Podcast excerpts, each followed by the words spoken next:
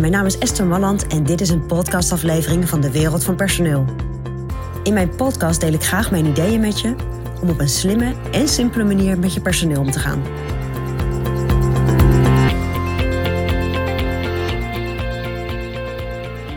Ja, weet je wat echt bevrijdend is om een keer te doen met je team, met alle medewerkers binnen je bedrijf?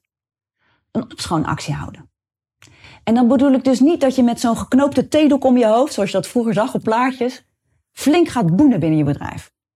En flink gaat poetsen. Want dat is eenmalig en daarna ja, wordt het toch weer vies. Nee, wat ik met opschonen bedoel, is dat je met je mensen gaat zitten en dat je gaat bedenken, wat doen wij nu? Wat eigenlijk, ja, dat doen we wel, we zijn het gewend te doen, maar wat eigenlijk niet echt bijdraagt aan de doelen die we met elkaar hebben gesteld. En hetgeen wat we met elkaar willen bereiken. En de klanten die we willen bereiken. Dus wat doen wij eigenlijk vanuit een soort van gewoonte, maar doet er eigenlijk niet zoveel meer toe? En dat is best een hele interessante vraag, want er komen natuurlijk allerlei gevoelens ook naar boven bij medewerkers, want niemand wil natuurlijk werk doen wat er eigenlijk niet meer zo te doet. Maar het is wel een hele goede vraag. Want op het moment dat jij ter discussie stelt, joh, zijn we nog met de goede dingen bezig? En ook vraagt aan je teamleden om dat voor zichzelf ter discussie te stellen, dan kom je ongetwijfeld op een overzicht met activiteiten die nu misschien maar 10 minuten per dag kosten voor één medewerker. Maar ga eens bedenken wat dat op jaarbasis aan tijd kost voor die ene medewerker. En wat die ene medewerker in die tijd anders kan doen, wat wel gaat bijdragen aan de doelen. En dat gaat maar om iets van 10 minuten. Maar om één medewerker. Maar ga dus eens nadenken. Stel je doelen nog eens centraal en ga eens kijken, joh, welke activiteiten doe jij? Welke stapjes moet jij allemaal zetten wat eigenlijk niet bijdraagt? Kunnen we dat ook slimmer doen? Maar slimmer betekent soms ook dat je het niet meer doet. Dus dat je überhaupt stopt met het doen. En dat is voor mij het opschonen. Dus stoppen met dingen.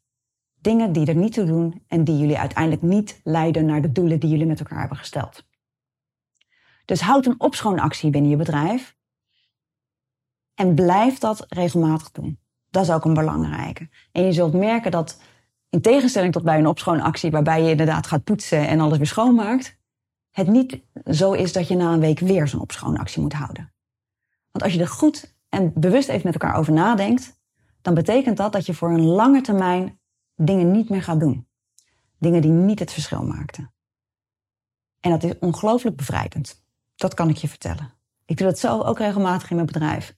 En ik merk dat het enorm veel goede energie geeft, omdat ik die tijd weer kan besteden aan dingen die wel het verschil maken.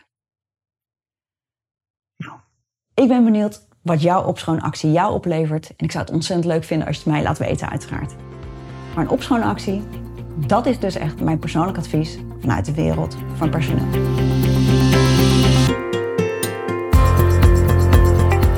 Wil je ontwikkelingen in de wereld van personeel blijven volgen? Abonneer je dan op ons podcastkanaal. Ook op onze website vind je allerlei slimme ideeën en adviezen. Dus kijk even rond op www.dewereldvanpersoneel.nl.